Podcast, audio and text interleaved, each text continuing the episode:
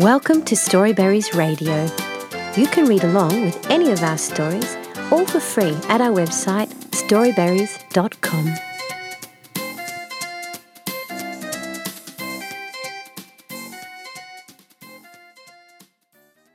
Mouse in the House by Soumya Rajendran at Storyweaver.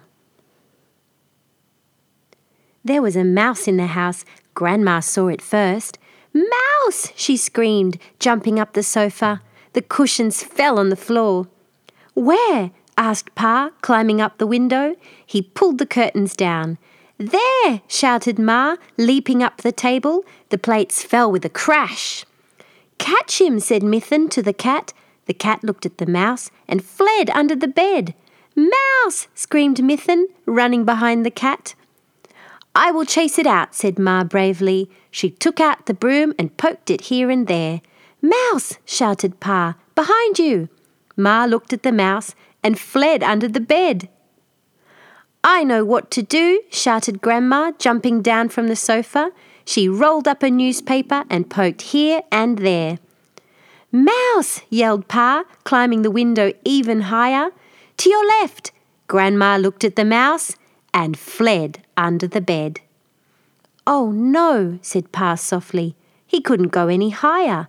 He climbed down carefully and fled under the bed before the mouse could see him.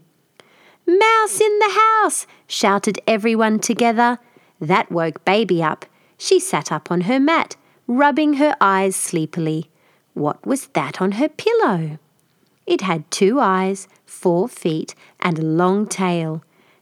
"Mouse!" said Baby, clapping happily. Baby looked at the mouse, and the mouse fled with Baby right behind him. Leaping up the sofa, climbing the window, jumping up the table, tumbling over the cushions, running in between the curtains, scurrying over the plates, and out of the door. The end. Thank you for reading with storyberries dot com. Free stories for kids.